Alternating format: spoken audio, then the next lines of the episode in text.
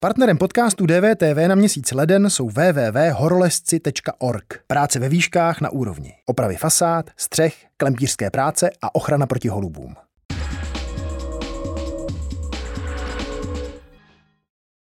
Píší mi podnikatelé, že teď od vlády dostávají více peněz, než kolik by si normálně vydělali. Prohlásil premiér Andrej Babiš. Jenže skutečně není to spíš tak, že podnikatelé, kteří nemůžou podnikat, řeší, jak přežít a z čeho zaplatit třeba úvěry. Premiér loni slíbil firmám pomoc ve výši tisíce miliard korun. Jenže podle hospodářské komory vláda poslala podnikům desetinu této částky. Je Česko země pro budoucnost? Rozhoduje vláda o zpřísňování nebo uvolňování opatření podle odborníků nebo podle nálad veřejnosti? A dá se opravdu zvládat vedení dvou velkých ministerstev? Ministra průmyslu a obchodu a také dopravy Karla Havlíčka se budu ptát nejen já, ale také vy. Začíná DVTV Fórum. Dobrý večer. Vicepremiér zahnutí Ano, Karel Havlíček je naším dnešním hostem v DVTV Forum. Dobrý večer. Dobrý večer, moc děkuji za pozvání. A ještě doplním, že vysíláme živě na webu dvtv.cz, také na Facebooku a YouTube kanálu DVTV, takže pochopitelně budeme rádi, když se i dnes budete ptát vy, naši diváci, našeho dnešního hosta. Pane ministře, k tomu, jak vláda pomáhá podnikatelům, kteří museli zavřít během toho uplynulého skoro už roku, řekl premiér Andrej Babiš nedávno toto. Havlíček pokračuje v těch programech podpory pro podnikatele. Dělá jich deset. Ošetřovné, nájemné, kultura, sport. Ano. E, snaží se podpořit podnikatele, bojuje za každou firmu. Ano, prosadil zase dva nové programy takže eh, myslím si, že, že to musí být vidět. A někteří mi píšou, ano, dostal jsem tolik podpory, že bych, i kdybych podnikal, tak bych možná tolik ani nevydělal. Tolik tedy slova premiéra Andreje Babiše. Pane ministře, nejsou ta slova vlastně výsměchem podnikatelům?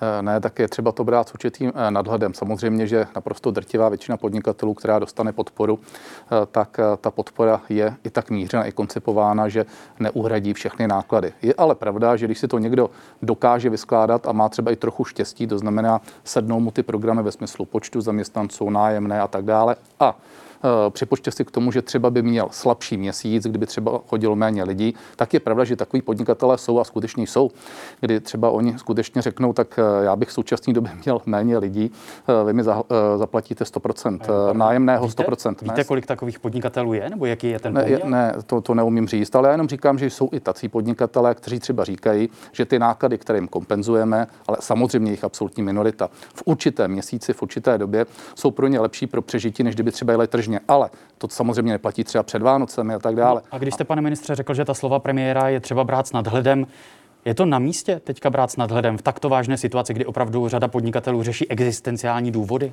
Já si myslím, že on tím spíš chtěl říct to, že ten tlak, který na nás je, a popravit řečeno i vy, a já vám to jaksi nemám za zlé, ale, ale eh, v, vždycky dokážete prostě představit zrovna ty podnikatele, eh, kteří buď se na vás obrátí, nebo někde si je vygooglujete a tak dále, kteří jsou nespokojení, ale ti, kteří jsou spokojení, ty, kteří dostávají kompenzace a jsou eh, v tomto slova smyslu prostě bez větších problémů, tak o nich se tolik nepíše. No, ale není to ta podstata problému, právě se starat o ty, kde ty problémy jsou ne, a pomáhat těm lidem, kteří potřebují pomoc. Já tím říkám, že ti, kteří dostávají tu podporu a jsou spokojeni, tak o nich se tolik nediskutuje. Protože pro vás je vždycky lepší, když prostě vytáhnete podnikatele, který je naštvaný, v tu chvíli je to nějaký spor a tak dále. No, ale vy jste řekl, že to je minorita těch, kteří jsou spokojeni.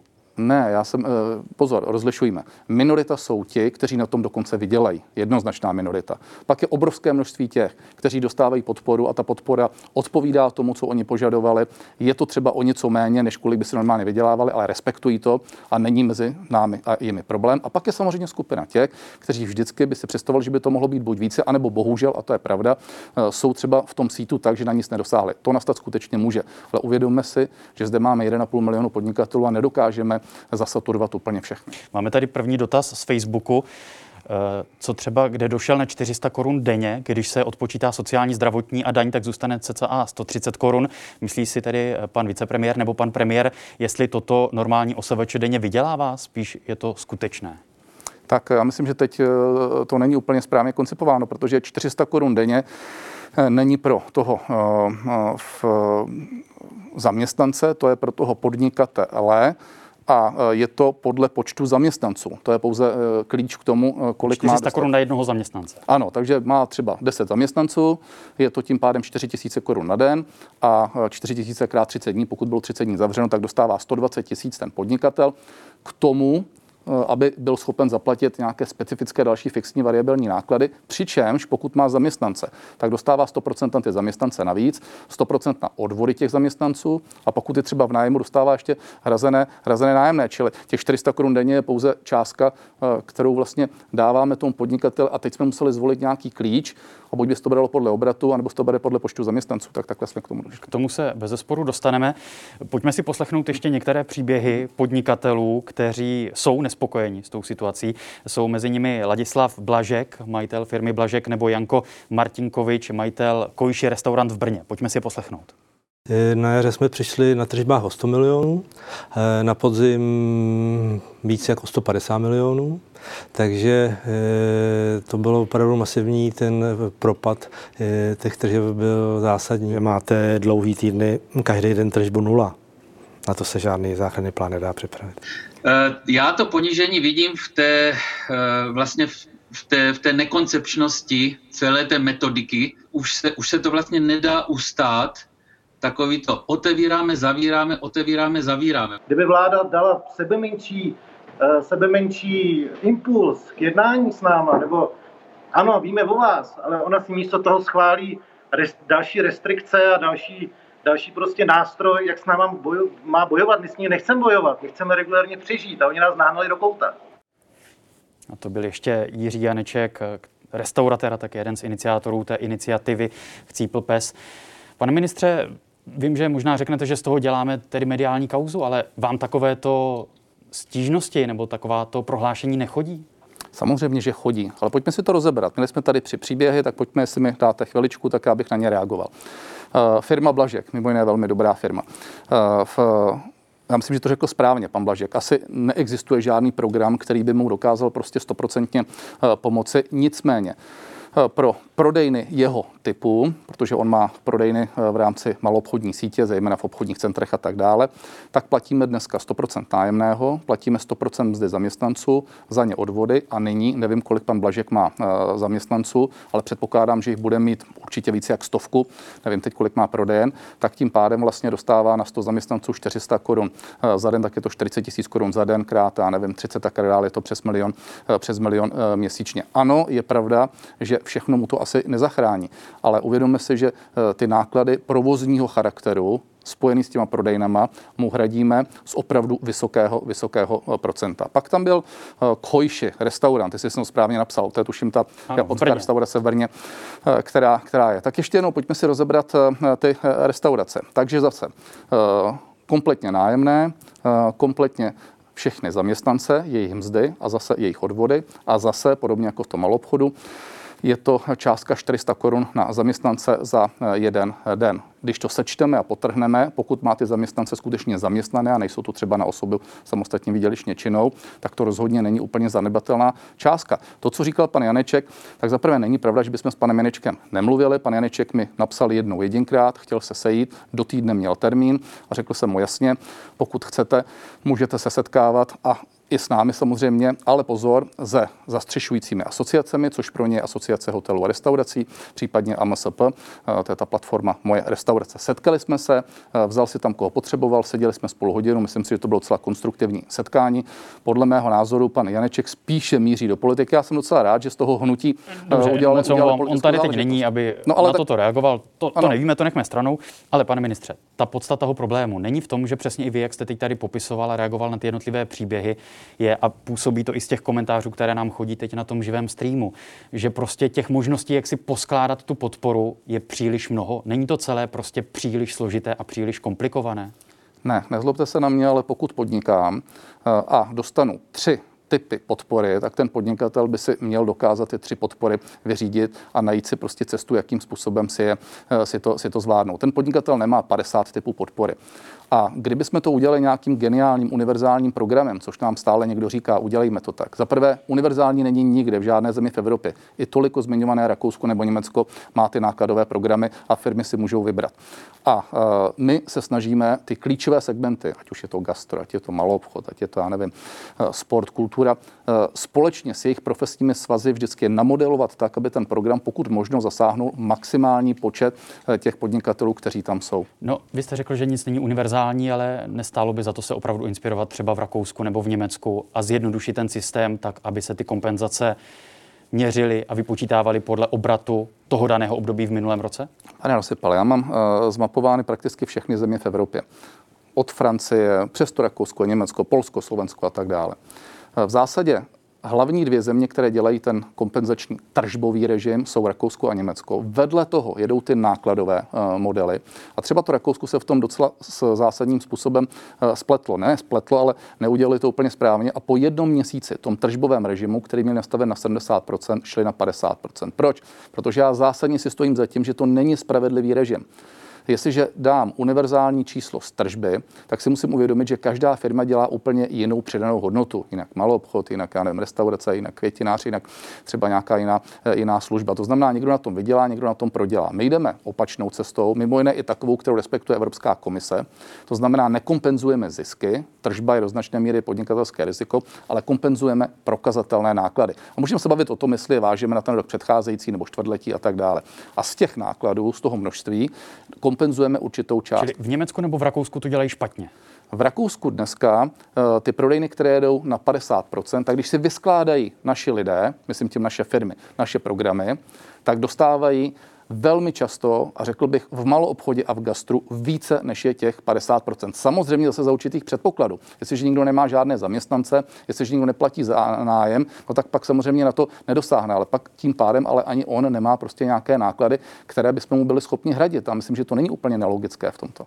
No a není opravdu problém v té komplikovanosti a v té složitosti. Například Danuše Nerudová, rektorka Mendlovy univerzity, tweetovala před časem. Je to úplně jednoduché, stačí zavést dva kompenzační programy, COVID fixní náklady a COVID tržby. Není to cesta?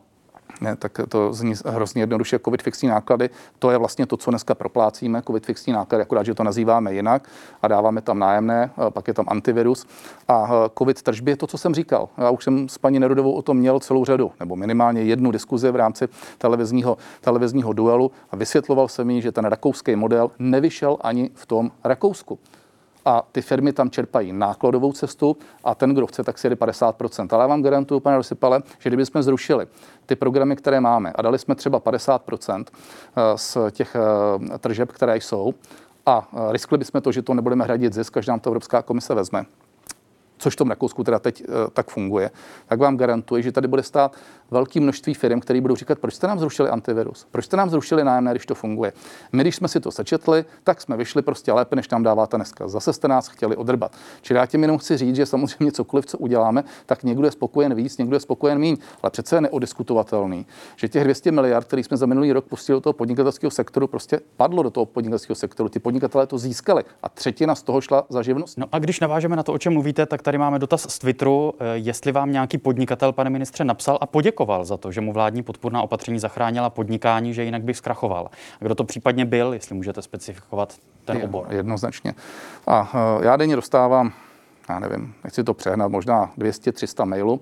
Na každý se snažím aspoň slovem poděkovat. Eh, dělám to, dělám to po nocích a uh, musím říct, že většina z nich jsou podpůrné ve smyslu toho, že buď třeba někdo poděkuje za to, nebo napíše, že v prostě ví, že mu nemůžeme dát víc, ale že prostě v rámci těch možností, které jsou, je to docela dostačující. Ano, je tam velké množství i těch, když jsou ti lidé nespokojení, jsou tam i ti, kdy prostě třeba vyhrožují, to prostě k tomu patří, ale e, tak jako píšou ti, kteří jsou nespokojeni, tak píšou ti, kteří jsou třeba spokojeni a troufám si tvrdit, že těch, kteří jsou spokojeni, píše, píše více.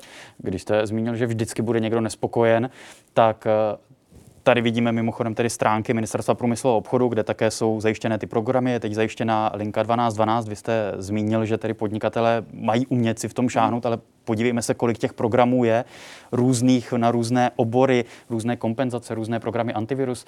Vy sám se v tom ještě vyznáte, pane ministře? Já se v tom vyznám, ale eh, hlavně... A může se v tom vyznat normální podnikatel, který se teď snaží to období přežít? Eh, vyzná se v tom. Věřte tomu, že pokud někdo podniká, tak se taky předpokládá, že dokáže se v těch eh, podporách trošku projít a vyzobnout si z toho tu, která na něj padne, ale ty programy jsou připravovány tak, aby zapadly do těch jednotlivých segmentů. To znamená, já nevím, co je divného na tom, že máme antivirus A, antivirus B, když prostě antivirus A dává 100%, antivirus B 60%, eh, je to vynegociováno s podnikatelskými svazy, no tak máme dva v rámci antiviru.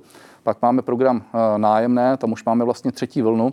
Ten program se vylepšuje, ten první byl možná eh, ještě nedokonalý, druhý si myslím, že byl lepší, a třetí je, třetí je podle mého názoru docela, docela vychytaný. A jestliže prostě někdo podniká, a nezlobte se na mě, chce čerpat a čerpají skutečně podpory v řádu 100 tisíců, až jsou i ti, kteří čerpají v řádu milionu, tak prostě, ať se na nezlobí, ale přece snad je schopen se podívat na 10 programů a najít si v tom ten, kterým optimálně sedne. My to děláme pro ty podnikatele, děláme to proto, aby jsme pokud možno zaujali tu skupinu, které se to týká. Když říkáte, že tady podnikatele se v tom orientují a musí zorientovat, tak ale hospodářská komora a 127 podnikatelských svazů vás v prosinci ke konci roku vyzvali, a teď cituji z toho jejich prohlášení, ke sloučení kompenzačních programů do jediné podpory. Ta má být administrativně jednoduchá na straně podnikatelů i státní zprávy. Není to jednoznačný požadavek toho biznisového podnikatelského sektoru? Eh, já o tom s nimi mám eh, pravidelnou diskuzi. Každý týden se potkávám s těmi 15 hlavními profesními svazy, jako je komora, jako je konference, svaz průmyslu, AMSP a tak dále. A některé ty ještě specifické, které jdou přesto. Myslím, že jsme si to vyjasnili, že jsme si ukázali to, jak to funguje v jiných zemích.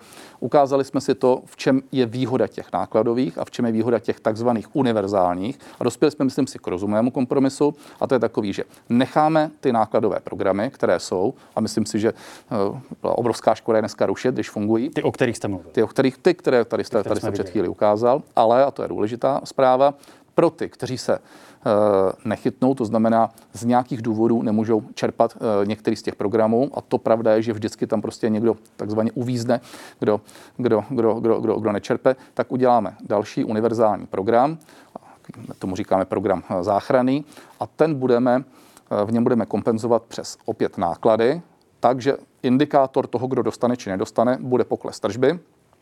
Bude to plošný program a bude úplně jedno, jestli je to ze sféry služeb nebo obchodu nebo prostě. Čili uh, přibude další program. A ano, ten bude plošně podle Ten bude plošný a ten do značné míry uh, koresponduje s tím, co uh, třeba ti podnikatele chtěli ještě navíc udělat. A, no. a co je fér, a to si myslím, že je správné, každý podnikatel si potom řekne, buď si vyskládám tyhle ty dva, tři programy, jako třeba dneska nabízíte nájemný, nebo já nevím, bude tam, bude tam třeba ten gastrobonus a tak dále, a budu si je čerpat, jsem na ně zvyklý a je to pro mě fair a fajn, protože třeba dostanu 60-70%, anebo ne, z jakýchkoliv důvodů, půjdu na ten, na ten plošný, nákladový, to znamená, srovná se to s náklady z minulého období a dostane určitou částku z těch nákladů. Fakticky my tím říkáme to. Čili to je ten německý nebo rakouský model? Uh, on je trošku jiný, ten německý nebo rakouský, jde, no, eh, ten rakouský jde z tržeb. My nejdeme z tržeb, my jdeme z nákladu a to si myslím, že je správný. No, pane ministře, není ale problém v tom, že to teď přichází až v lednu, tedy skoro rok po vypuknutí pandemie no, koronaviru? V žádném případě. Tak za prvé, jaro už bych v tuhle tu chvíli nesrovnával. Na jaře jsme připravili programy, bylo jich dost, pak přišlo léto, logicky v létě se nečerpalo, protože v létě se normálně, normálně fungovalo s výjimkou antiviru a pak přišel podzim, ten začal uh, těmi zákazy někde v polovičce října a postupně jsme tam dávali ty programy, které jsme tady před chvílí viděli. A tak, jak... No i tak. A nešlo to, o čem teď mluvíte, připravit během léta, aby to na podzim bylo takto připraveno? No tak během léta jsme nevěděli, že bude eh, nějaká druhá nebo třetí, eh, třetí vlna. No tak jak jsme mohli v červenci tušit, vy jste věděl v červenci, pane Rosypale, to, že zde budeme mít takovou vlnu. Pokud ano, tak velká gratulace, protože Nikdo v Evropě netušil to, co nastane na podzim. To jsme začali tušit až v průběhu září. A jestli si vzpomínáte, tak jak začaly potom ty restrikce v říjnu, tak co byla restrikce, to jsme přišli s nějakým záchranným programem. A ano, teď jsme v situaci, že říkáme, tyto programy jedou, pojďme vytvořit ještě jeden pro ty, na které se nedostalo, ale co je důležité, a to je to zásadní, my je dáme zpětně. To znamená, bude fungovat od té poloviny října ačkoliv se spustí teď a bude to moc zpětně všechno vykompenzovat. No, není to tady chyba vlády, že během léta se nepřipravila na ten krizový scénář a na to, co může nastat na podzim? Že jste neměli tedy variantu toho krizového scénáře? Co se týká té podnikatelské činnosti, tak to, co jsme představili, bylo vždy v den, kdy byla vyhlášena restrikce. Takže řeknu příklad, zavřeli se provozovny, okamžitě nastartoval COVID nájemné, třeba dvojka v tu chvíli. Dokonce jsme byli natolik vstřícní, že jsme tu COVID nájemné dvojku nevázali na skončené čtvrtletí čtvrté, když jsme věděli, že třeba v tom čtvrtletí to bude náročné, ale navázali jsme to na třetí čtvrtletí, což bychom samozřejmě normálně nedělali. Takže jsme vlastně platili 50% z července, ze srpna a v září, ale vázali jsme to samozřejmě na to poslední čtvrtletí, protože jsme chtěli, aby to ti podnikatelé měli rychle. Teď jsme jim to vykompenzovali ještě jednou, takže vlastně mají 100%. Já se moc omlouvám, jenom Pořád tady úplně nerozumím tomu, když jste zmínil, že teď, hmm. jak ten systém bude tady pozměněn, že podle vás bude ještě férovější. Nebude doplněn, doplněn, ne Nebo doplněn, dobře, že podle vás bude férovější, že si budou moci podnikatele vybrat. Tak pořád mě zajímá, jestli není chybou, že jste se na ty černé scénáře nepřipravovali už v létě. Ale teď my jsme ty programy připravili a ty programy jedou všechny, ty no jedou od října. To doplnění přichází až teď koncem ledna. No, protože postupně, jak se zhoršuje situace, tak přidáváme další programy. To znamená, v říjnu jsme nevěděli, jaká bude situace třeba v lednu, takže jsme najeli s programem COVID nájemné, antivirus, no, což byly univerzální programy. Vám, ale přece ta volání po té jednoduchosti tady byla už na jaře, i během té jarní. Ale tyhle programy jsou osvědčené a jeli dobře. Stejně tak volali všichni podnikatele, udržte nám antivirus. A stejně tak podnikatelé volali, puste nám COVID nájemné 2. No, tak jsme ho pustili a těsně před Vánoci, nebo v průběhu Vánoc, když jsme řekli, bude ještě další restrikce, bohužel prostě, kterou jsme museli udělat, tak jsme okamžitě přišli s dalším programem, a to je program COVID uzavřené provozovny a gastro.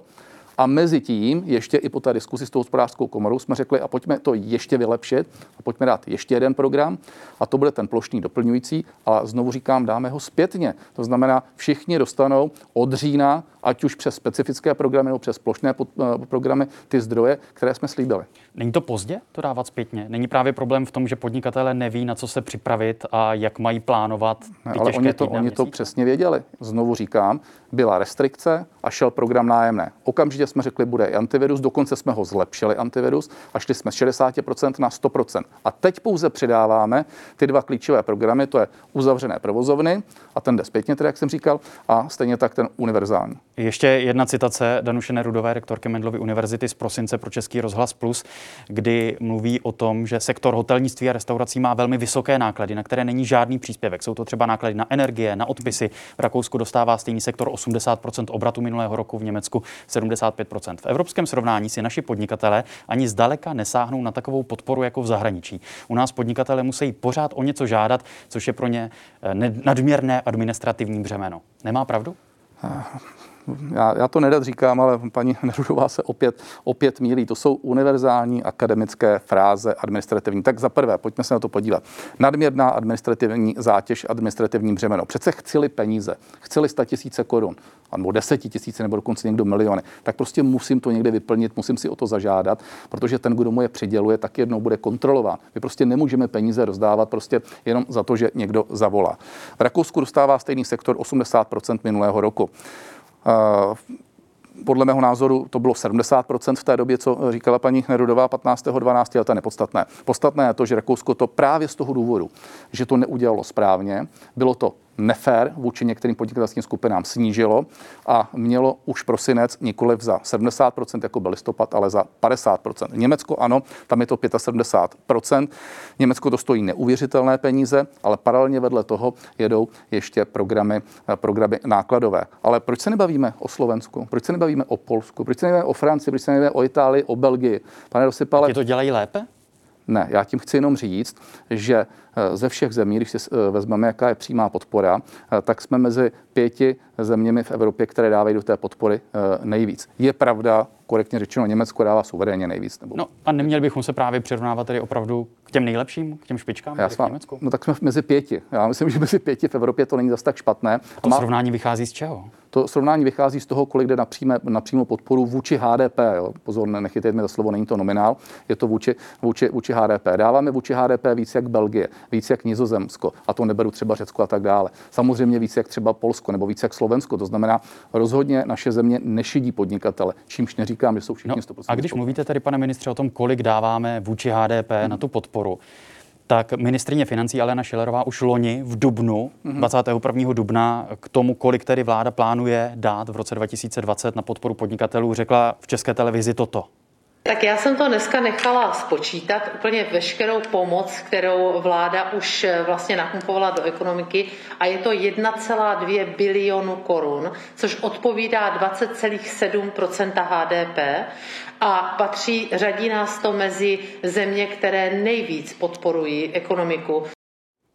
To bylo v Dubnu. Mm-hmm. Podle vládních čísel tedy vláda mm-hmm. do ekonomiky dala 280 miliard, mm-hmm. ale mhm. třeba podle hospodářské komory je to jenom něco přes 100 miliard. Každopádně, není to těch 1,2 bilionu. Premiér mluvil o tisíci miliardách. Taky nejsme na těch číslech. Ano. Proč ne? Proč vláda nesplněla svůj slib? Ano, tak nejdříve pojďme eh, ten renonc, co jste říkal, hospodářská komora a těch 280 miliard. To vychází z takzvaného modrého papíru ministerstva financí, tam je 280 miliard a hospodářská komora to vstáhla k podnikatelské podpoře, ne k celkové podpoře ekonomiky, která je spojená s covidem, protože tam jsou i sektory nepodnikatelské. A za další, i ty podnikatelské hospodářská komora neudělala úplně správně, protože ona třeba brala, že antivirus není podnikatelská podpora, ale že to je podpora, která jde zaměstnancům. Ale to už je, řekněme, prostě slovíčkaření podle mého názoru, když dostanu na zaměstnance 100%, tak to je i pro toho podnikatele. On si sice za to nekoupí nic ve smyslu toho, že si koupí něco domů, ale eh, zaplatí tím Čili svoje. Když hospodářská komora vyčíslila tu celkovou pomoc podnikatelům na 110 miliard, tak to jsou špatná čísla? Jsou to čísla, která nezahrnují objektivní pohled například přes antivirus. Když se podíváte do všech těch čísel, ze kterých mimo jiné hospodářská komora čerpala, to je stejný zdroj, tak tam dojdete k tomu, že za rok 2020 je to 191 miliard a dalších asi 40 je na cestě. Ale co je důležité? To jsou, ano, to, to, přesně to jsou ta data, která zveřejnila ministrině financí na začátku tak, roku tak, na svém tak, Twitteru. Přesně, přesně. A když se to takhle vysčítáte a pojedete ještě níž, ono to je delší. Ano, my to tak. máme na dvě strany. No ale tady jenom, pardon, tady jsou i třeba výdaje na zdravotnictví ve výši 50 miliard no, nebo příspěvky důchodcům, no, proto, tuším 15 miliard. No proto, proto říkám, že to není 280 miliard, ale jenom 190 miliard. Proto říkám, že z toho musíme odečíst to, co nejde pro podnikatele. Hospodářská komora říkala ty podnikatele. Když si to vystřídáte, vysčítáte, vyjde vám 190 miliard pro podnikatele.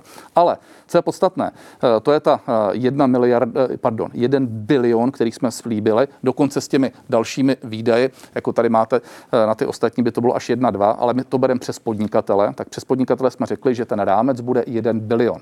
A to je důležité říct. Z toho jsme očekávali, že bude 250 miliard podpory, kterou máte tady vyčíslenou, a zbytek bez úvěru a zbytek bude v záručních schématech úvěry. Tam jsme očekávali, že by to mohlo být až třeba nějakých 600-700 miliard. A co je důležité říct? No ale ani to se nevyčerpalo. Já vím, ale teď nechte mi to domluvit, prosím. Jo. To ani nemohlo přece, to je na, na, na několik let. Tak proč jste to slibovali? No, nechte mi prosím domluvit, pane Rosypale. Uh, tak ta přímá podpora těch 200 až 250 miliard přibližně odpovídá. Co se týká těch úvěrů, tak úvěr je prosím pěkně rámec a je na několik let. Přece jsme nemohli uh, nikdo z nás ani ve snu počítat s tím, že se v první polovic, uh, za, za první půl rok nebo za rok vyčerpá celý rámec úvěru. Německo má dneska z toho rámce úvěru vyčerpáno 15%. My jsme taky někde přibližně na 15%. Co tím vlastně říkáme? My jsme ukázali úvěrový rámec, kam až jsme schopni jít a je na bankách a na klientech, do jaké míry ho budou využívat. Takže z těch úvěrů se zatím využila přibližně desetina, o něco víc, o 12-13% A e, je to řádově nějakých 80 miliard. To je mimo jiné skoro desetinásobně víc, než je v běžném roce. Takže my garantujeme úvěry ve výši 80 nebo 90% a samozřejmě se s tím počítá, že budou i v následujících měsících a letech. A to je dobrá zpráva přece no, pro tu Dobře, no moc mluvám opět tady, když budu vycházet z těch dat hospodářské komory, tak ta předpokládaná podpora na úvěry no. byla někde 850 miliard a v polovině prosince to bylo 40 eh, miliard, zhruba tedy 5% ani ne, ne 5% Ne, nebylo to 850, bylo to 600 až 700, ale to je jedno.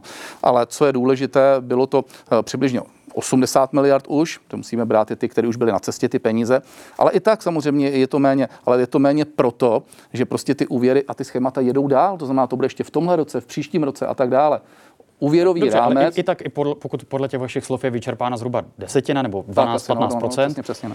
Tak pořád to tedy dalších deset let budou podnikatelé čerpat? Deset ne, já si osobně myslím, že to bude ještě tak tři roky a třeba se nevyčerpe ten, ten rámec, no ale to, že se nevyčerpe ten rámec, to přece není chybou toho státu. Ten stát umožňuje eh, firmám, aby se brali úvěry, což mimo jiné z našeho pohledu jeden z těch velmi efektivních nástrojů. Samozřejmě musí dojít k dohodě mezi komerční bankou s malým K a e, tím klientem a ten stát je připraven i nadále toto podporovat a toto zaručovat. To má dva efekty. Jeden je ten faktický, ten ekonomický a druhý je ten psychologický. Stát jasně řekl, že je připraven jít až do tohohle rámce e, v řádu několika set miliard korun, komora říká 850, já říkám, bylo to méně, ale to je nepodstatné, a e, zaručovat dále a dále. To je signál pro banky, velmi důležitý impuls a je to signál pro ty firmy. Když výjdu, pane ministře, tady z těch slov ministrině financí a premiéra, tak úplně jednoduše. Nebyla ta slova o 1,2 bilionu a o tisíci miliardách nadsazená, protože to prostě znělo dobře na tom jaře? Tak, že se řekne tisíc miliard a někde se to prostě pro podnikatele stále berme. Jo. Pro podnikatele tisíc miliard, že to je nějakým způsobem zaklopené. To je pravda, že to může být trošku marketingově řečeno, ale fakticky. Byl to marketing? No nebyl, Bylo protože, to no nebyl, protože jsme dali ten rámec v těch zárukách a ty peníze jsou připraveny.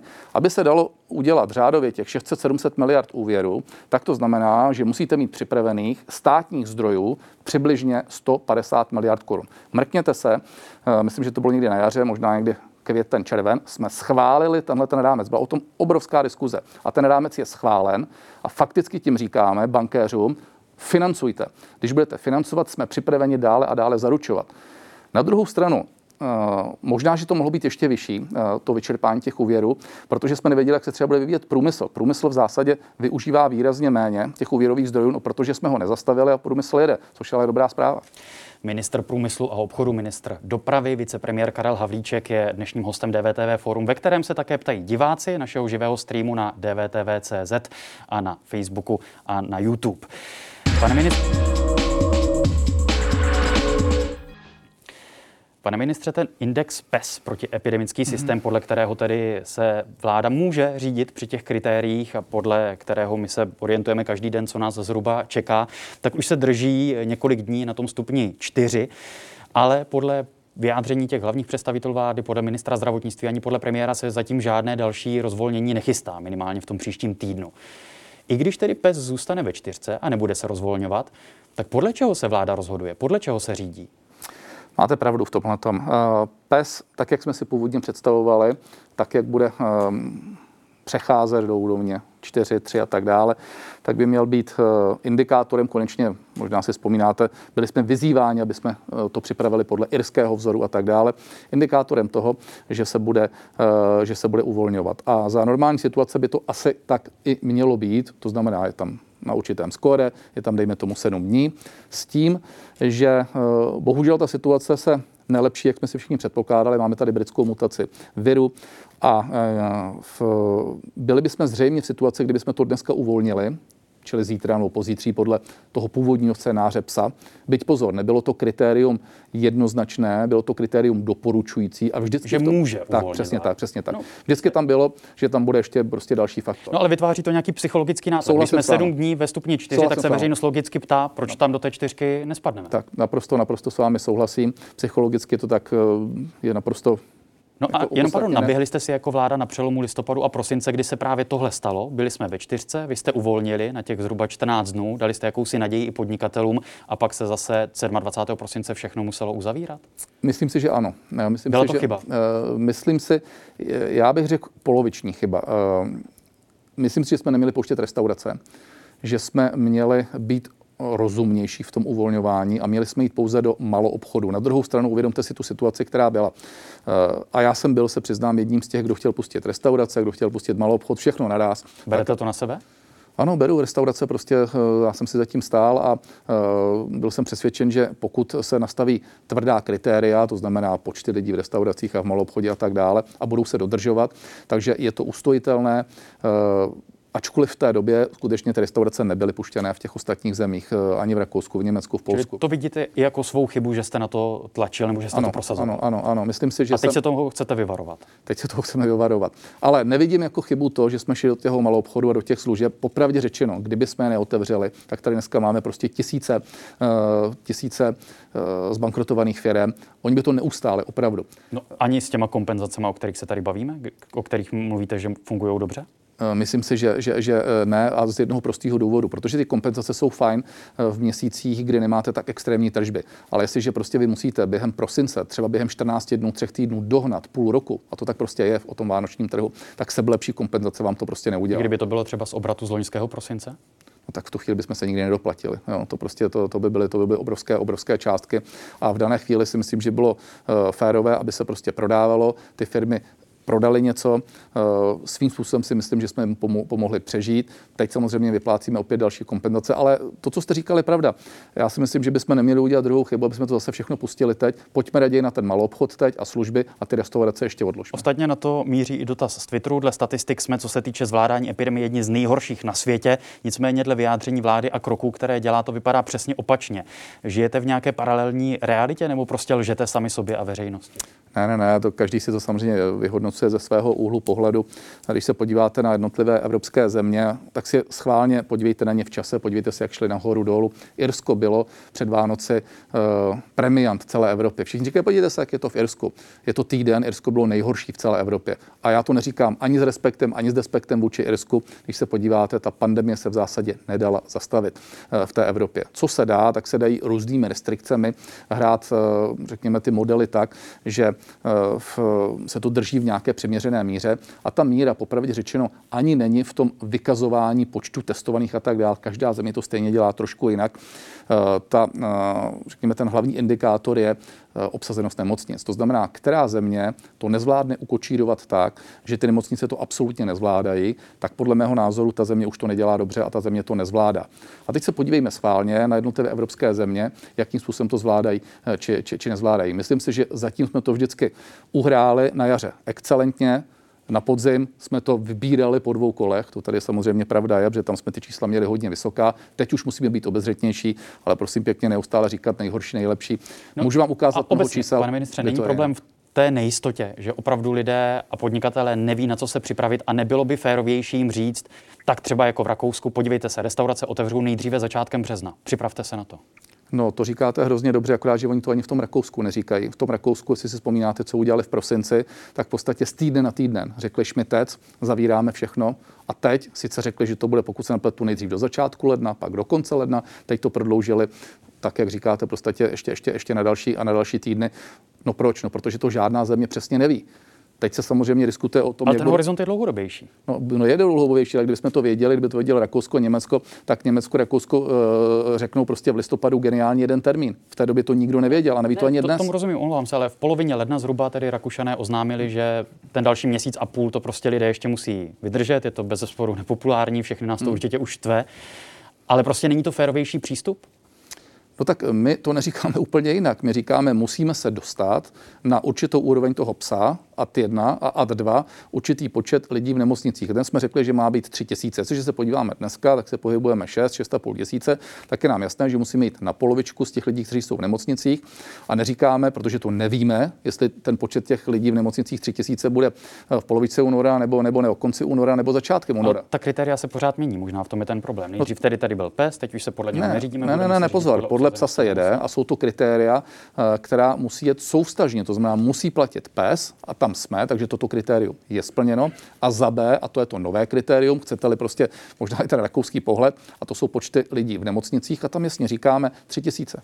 Dotaz, proč není možné otevřít službu, kde je kontakt jeden na jednoho, například tetovací studio nebo kadeřnictví? Nejde o službu, která by byla životu důležitá, ale spíš z pohledu živnostníka a jeho životních potřeb a nákladů, kde by mohl normálně fungovat bez velkého rizika nákazy nebo šíření nemoci. Ano, eh, jenomže si pak uvědomme, že eh, to není jenom o eh, tetovacím studiu nebo kadeřnictví těch služeb a případně těch malobchodů máme potom tisíce a desetitisíce. A pak v zásadě popíráme to, že zvládneme ukočírovat šíření epidemie prostřednictvím snížení mobility lidí. Zatím, když se podíváte do všech zemí, tak jediný nástroj, který jak se, je fungující, a je úplně nese to Izrael nebo my nebo Německo, tak je eh, zásadní snížení mobility. To znamená... Lidé se musí dostat do té práce, tak, musí přesně někde tak, nakoupit. Přesně tak, přesně tak, přesně tak. A tím, že se vlastně uzavře, jakkoliv je to nepopulární, a samozřejmě musíme se za to omlouvat, ale bohužel jiná cesta není. Obchody, služby, sport, kultura a tak dále, tak logicky tu mobilitu snižujeme. Ono to bylo krásně vidět i v tom říjnu, pokud jste se na to dívali, tak vlastně v momentě, kdy se udělaly ty tvrdší restrikce, tak 14 dnů šlo všechno dolů. Teď samozřejmě můžeme diskutovat o tom, když se zavře ten či onen segment, jestli by se to ještě sneslo nebo ne. Ale pak je to taky o tom, že jak začneme otevírat jedny, tak okamžitě tady bude stát fronta těch dalších a budu říkat, a na to ne? ostatně směřuje pardon, i tento dotaz, proč je otevřený například z Verimex a tabak a alkohol a prodej na telefonu a květinářství a oproti tomu je zavřený třeba obchod se zdravou výživou a nějaká galanterie a prodej sportovního oblečení. Je to absolutně nesmyslné, píše nám. No, tak, tak si to pojďme rozebrat. Tak z Verimex ten, eh, tak si, kde by si měli, když máte doma psa, když máte kočku nebo nevím, nějaké jiné zvířata, kde by si měli, nebo dokonce některá zvířata, pokud se nepletu, potřebují myši a tak dále, aby přežili. Kde byste to chtěl kupovat? No, tabák a alkohol. Tak dobře, ne, tak dobře, tak bereme to postupně, pane Rasypal. Já jsem se snažil vysvětlit z Verimex, mimo jiné, to, co máme, tak je stejné i v těch ostatních zemích.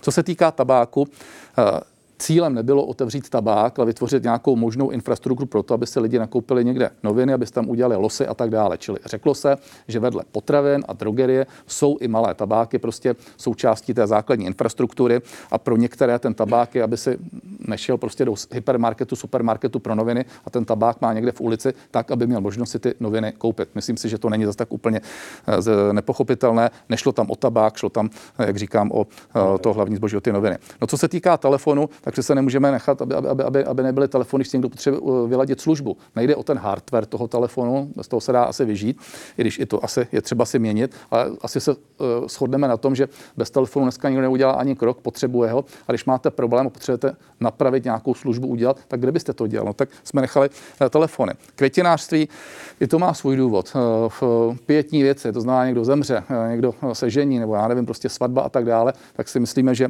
to květinářství. Já to moc rozumím, ale nejde tady ty důvody vlastně potom najít ve finále u všeho. Při vší úctě neobešli bychom se no bez ne, otevřených tak... papírnictví. Chápu rodiny s dětmi, chápu pastelky a školní výuku. Jasně, je to strašně těžké s dětma být doma. Ale přece jenom, je to teď ta nezbytná potřeba? Tak, máte pravdu. Taky jsme to papírnictví tam neměli. A vsadím se s vámi, že kdybych jsme neudělali to papírnictví, před týdnem, nebo kdy to bylo na začátku tohohle týdne, tak mi říkáte, pane Havlíčku, prosím vás, můžete mi vysvětlit, proč jste nenechali to papírnictví? To nevidíte, že se vozívají ty maminky, to nevíte, že si to nemají kde koupit. A já bych vám říkal, ale dá se to koupit na internet. A vy začnete říkat, ale ne, každý má poplatky na to, aby se zaplatil ten internet. Cokoliv uděláte, tak je samozřejmě. Úkolem novinářů je klást vám kritické dotazy. Vy se ptáte to jistě, dobře. To jistě chápete. No ale dobře. ne, mě jako zajímá, jestli nejde potom o to, že se otevírá pandořina skřínka. Teď jste otevřeli papírnictví a samozřejmě ten tlak logicky bude i u dalších segmentů. Souhlasím s vámi. Máte pravdu. Eh, teď jsme to udělali tak, že jsme se snažili trošku přehodnotit ten základní sortiment. Dali jsme tam to papírnictví z jednoho tady důvodu. Eh, I když Vím, že se to dá koupit přes ten internet a psalo mi mnoho lidí, že prostě uh, to dělá problém a tak dále, ale ty děti přece jenom do té školy jdou, tak, tak, tak dobře, ať nikdo netvrdí, že neumí nakoupit přes internet, ať si to koupí. A co se týká těch dětských botek a uh, dětského uh, oblečení, i to není úplně systémová věc. Na druhou stranu, jako buďme v tomhle tom trošku, trošku mějme nadhled, jedná se o děti, rostou jim prostě ty tlapky, nechceme, aby prostě jako chodili s rukama na půl v bundách, tak jsme tam prostě tuhle výjimku udělali. Není to systémové moc, to si uvědomuje. Co se bude dít dál, pane ministře? Co se bude teď dál otvírat? Myslím si, že nic teď. A můžete tedy říct našim divákům do kamery úplně otevřeně a možná nepopulárně, jaké týdny a měsíce nás teď čekají, jak dlouho to ještě budeme muset vydržet, abychom zvládli tu epidemickou situaci, abychom zabránili úmrtí lidí a přeplněným nemocnicím? Bude to náročné. Bude to eh, tak, že eh, to bude muset ještě přetrpět nějakou dobu. Bude to bolet jak podnikatele, tak zákazníky, kteří si potřebují něco kupovat, tak ti, kteří prostě chtějí chodit do sportovních a kulturních eh, volnočasových aktivit. Na druhou stranu, pokud to teď vydržíme ještě následujících několik a spíše méně týdnů a dostaneme se do kategorie číslo čtyři, bude to první nádech. Za prvé budou otevřené malou obchody a služby, což bude důležité jak pro živnostníky, obchodníky, tak pro zákazníky. Za další jsou tam už první volnočasové aktivity, sport a kultura, byť v omezeném eh, režimu. A co je důležité říct, začínáme poprvé vlastně využívat a do značné míry i testovat to, jak eh, by mohli navštěvovat některá zařízení, zejména kulturní a sportovní kde se kontrolují vstupenky, s těmi, s těmi antigenními tam, že by se kontrolovali tak, testy. Takže to bude klíčový krok, ta čtvrtá kategorie, která ještě nebude úplně ideální, ale je to nádech dobrý. A já věřím, že se v horizontu prostě rozumné doby řádově třeba v průběhu března dostaneme i do trojky a pak už je to o něčem jiném. Což je tedy odpověď na dotaz z Instagramu, odhad v průběhu března, když to půjde dobře. A tedy vaše Ale... jasné vyjádření tady v DVTV, ještě několik týdnů budeme ve stupni 5. Já bych, eh, ano, je to několik let spíše méně týdnů a věřte tomu, že... Nechci vás tlačit do já, já, já to fakt ale nevím, ať máme představu, ať víme prostě, na co se musíme psychicky ještě připravit. Uh, ra, radši se při, připravme na to, že to nebude dříve jak za 14 dní. Protože vy jste mluvil ještě v neděli v televizi Prima o tom, a teď cituji vaše slova, jsme dohodnuti, že přesun do čtvrtého stupně budeme řešit předběžně kolem středy. Ta tedy byla včera. V pondělí vicepremiér Jan Hamáček řekl, ve stupni 5 jsme stále a věřím, že v něm ještě nějakou dobu zůstaneme. Minister zdravotnictví Blatný v úterý přes Přesun do nižšího stupně psa a rozvolňování opatření není možné do doby, než bude udržitelný počet hospitalizovaných. Premiér Andrej Babiš včera řekl, že nechce rozvolňovat epidemická opatření. Ale to, to je v pořádku. Já jsem Jak se v tom má ale vyznat běžný občan, když během těch několika dnů vymluvíte v neděli o tom, že možná ve středu už budete jednat o čtyřce a pak to další vyjádření, že rozvolňovat se nebude? A prosím pěkně, jednat o, o čtyřce neznamená, že vstupujeme do čtyřky. Já jsem jenom potřeboval, aby jsme to nejdéle ve středu otevřeli, protože v pátek, což je zítra, expiruje pravděpodobně sedmý den poté, co v té čtyřce budeme. A já jsem říkal i členům vlády, já jsem říkal, je mně jasné, že dneska to neotevřeme a bude to třeba o týden, o 14 dní později, to je to, o čem se teď tady bavíme, spíš je to těch 14 dní. Spíš jsem si myslel, že by to mohlo být na konci někdy přelom ledna, února. A Uvidíme, jak se to bude vyvíjet, ale v každém případě jsem říkal, musíme těm podnikatelům říct, nejde ale ve středu, že to v ten pátek nebude, protože to. No ale nedali jste jim tedy od neděle do středy naději, kdy si říkali, tak ve středu možná ale ne, čtyřky, já jsem když... v té premiéře neřekl, že přejdeme v pátek. Já jsem ne, jasně... Že to budete řešit kolem. Středy. Ano, a kdybyste se ještě mrknul, co jsem na té premiéře říkal, tak jsem k tomu dodával to, když se mě zeptali, kdy si myslím, že samozřejmě paní Tománková se mi na to uh, zeptala, tak jsem řekl, že si nemyslím, že by to bylo ten sedmý den rozhodně, že to určitě bude několik dní navíc a že že se nechceme dostat do té situace, jakou už jsme se dostali. Řekl jsem několik dní, tak jestli to nakonec bude třeba 10 dní, těžko říct. Naším hostem v DVTV Fórum je vicepremiér, ministr průmyslu a obchodu a ministr dopravy Karel Havlíček, kterého se ptáte také vy na našem Facebooku a YouTube.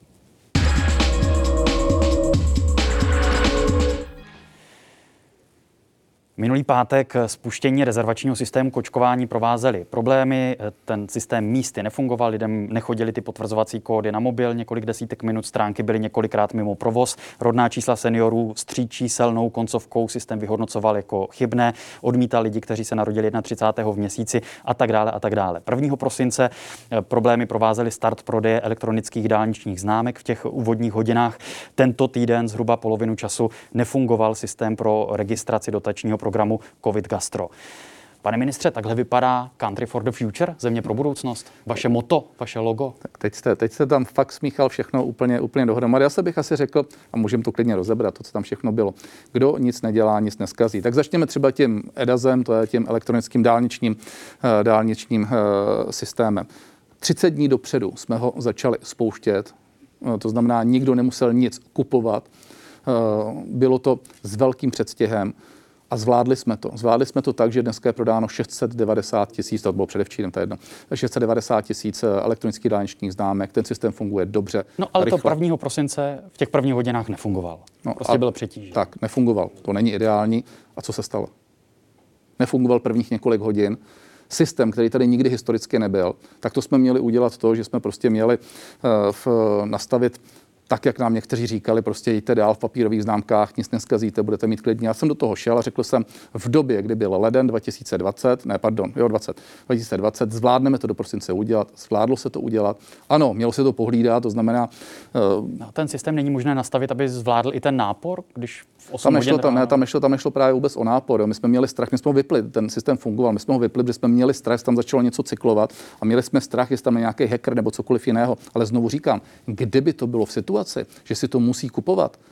Všichni měli 30 dní na to, aby se to vyzkoušelo, aby se to jelo. Byl to ostrý provoz, to je pravda.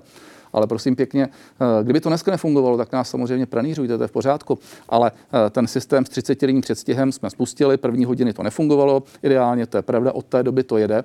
A já říkám, je to jeden z nejlepších nástrojů, který tady za poslední dobu vznikl. Ať si uvědomíme, že prostě eh, si to budou kupovat 100 tisíce, ne miliony řidičů a máme tady krásný elektronický systém. Zvládli jsme ušetřit 500 milionů korun tak bych spíš čekal, že řeknete, udělali jste tady kus dobrý práce a vy zase řeknete, je naše práce novinářská, nás tady chytáte na několika hodinách. A teď víte, co mi na tom vadí? Ani ne. Dotaz Twitteru. Tak dotaz Twitteru, pane, no. pane ministře. Já bych, je tedy slovensky, tak to se pokusíme přeložit. Já bych se pana eh, Havlíčka zeptal právě, proč stát není schopný postavit funkční systém. Na rozdíl od komerčních projektů ví přesně svoji návštěvnost i počet zákazníků od prvního dne. Na to se dá velmi dobře připravit. Je nehoráznost, že soukromé subjekty to umí lépe a vždy za zlomkové ceny, co to stojí stojí stát. Všechny systémy eh, jsou na rok 2021 velmi triviální. Tak nevím. to je dotaz našeho diváka. Nevím, co je triviální, ale my jsme měli komerční nabídku a ta komerční nabídka byla za dvojnásobnou cenu. My jsme to nakonec udělali našimi silami. Ano, byl to risk, protože jsem řekl, udělá to státní firma pod ministerstvem dopravy a nestálo nás to 600 milionů, stálo nás to 300 milionů korun. Všichni říkali, že to nezvládneme, zvládli jsme to a ten systém, stále se bavíme tady o eh, tom systému elektronické dálniční známky, eh, známky eh, funguje. A jestli jste se ptali, jestli jsme country for the future, ano, tím systémem elektronické dálniční známky jsme se zařadili mezi země v Evropě, které používají moderní systém a ten systém funguje a ano, tím se zařazujeme do eh, Country for Future. Čímž neříkám, že to samozřejmě nemá vždycky nějaké mouchy. Ale vzpomeňte si, ti kritici, kteří dneska se do nás navážejí z té op- opozice, eh, ti, kteří něktěživ nic nevymysleli, nic neudělali. A když tady vládli, to byl jedno fiasko za druhým. Stál systém na sociální služby, na sociální dávky. Vzpomeňte si na Open Card, vzpomeňte si na zdravotní, já nevím, knížky a co A to bylo. checkpointy? Checkpointy, ob zase řekl, to jo, to docela fungoval. A, a- Docela? Ano, fungují, dobrý, tak já neříkám, že úplně všechno s- nestálo za nic. Ty, většina těch systémů cinklých, eh, většina těch systémů skolabovala ještě než začala, než začala fungovat. My jsme jenom na EDAZu, myslím tím dálniční známky, ušetřili půl miliardy korun, 300 milionů přímo, 200 milionů nepřímo a současně eh, jsme ten systém spustili tak, že dneska funguje. A když jste, pardon, tedy spustili tento týden ten dotační program COVID Gastro, tak zhruba polovinu toho času v těch prvních čtyřech dnech ten systém nefungoval a vy jste to v úterý pro i rozhlas komentoval. Tím, že probíhá víc programů, tak jede systém pomalej, postupně jsme systém posílili a z rána mám informace, že to jede slušně, jste řekl Ano. úterý. Ale když se podíváme na eh, měření těch dat od eh, hlídače státu, tak za čtyři dny ta služba byla v pořádku jenom 53% té doby, nedostupná byla 41% té doby. To znamená, že to jede slušně? Eh, Chyba, jasná chyba, eh, mělo to jet daleko lépe, eh, nespochybnuju to v každém případě, ten systém ale fungoval, on je akorát pomalu, to je prostě samozřejmě špatně, protože ty lidi tam pak čekali na to, čekali tam třeba i několik desítek minut, ne hodin, takže já se za to musím omluvit. Na druhou stranu i přesto jsme zvládli těch žádostí přijmout už 6 tisíc, což je víc, než se předpokládalo. A v čem byla ta chyba? Principiálně bych řekl, že chyba je samozřejmě v tom, že my, ty systémy nejsou naše. Ten stát tohle nikdy nedělal. Pane Rosipale, nám dneska chodí 100 tisíce žádostí, my nemáme vlastní systém, ministerstvo průmyslu na to. Eh, Dělali jsme to všechno externě, dělali jsme to narychlo všechno a ty systémy jsme se rychle, rychle vytvářeli. A ano, eh, tady došlo k souběhu dvou programů, program nájemné dvojka a program uzavřené provozovny. A protože nájemné dvojka končil, tak se předpokládalo, že už vlastně bude dojíždět. A samozřejmě jako na potvoru prostě ty poslední hodiny a dny eh, tam bylo poměrně hodně lidí, kteří si to nechali na poslední chvíli, což není chyba, na to mají nárok. A bohužel ten systém prostě Dobře, eh, jel vy pomalu. tady mluvíte o tom, že stát to nikdy nedělal a zmiňoval jste tedy i minulé vlády. Na druhou stranu v programovém prohlášení této vlády se píše, vytvoříme moderní centrální portál státu, kde bude pro občany jednoduché najít informace a vyřídit tam, co potřebujeme, elektronicky, moderně, přehledně. Čili bych řekl, že je to pro vás priorita, aby tyto systémy nebo podobné systémy prostě dobře fungovaly, bez problémů fungovaly. Pane Dosypal, ale v programovém prohlášení vlády, které vzniklo někdy před třemi lety, se nepředpokládalo, že přijde COVID a že budeme muset obsloužit 1,5 milionu podnikatelů v jejich žádostech v horizontu několika dnů nebo týdnů. My jsme byli v situaci, kdy jsme museli eh, na chodbách vytvářet prostě systémy takové, které rychle prostě zpracovávaly ty systémy a eh, z toho, co se vždycky čerpalo, tak byly možná tisíce žádostí, tak dneska jsme museli vyřizovat sta tisíce těch žádostí. A ještě jsme byli pod tlakem a správným, aby jsme to dělali rychle a aby prostě to bylo administrativně aspoň jakž takž přípustný a současně jsme neporušovali zákon. Uvědomme si to, že eh, dotačních programů se v České republice vyplácí řádově jednotky miliard korun ročně v normálním období a my jsme jich udělali 200 miliard korun během 8 měsíců a to jsme museli nějak zadministrovat. No dobře, pane ministře, když jsme mluvili třeba o těch dálničních známkách, vy jste hmm. řekl, že teď už to funguje. Ne, Ano. ano. fungovalo to od prvního dne, akorát první hodiny to nefungovalo. Dobře, tak ty první hodiny, tak tam se možná tolik nestalo, tak jsme si koupili prostě tu známku později.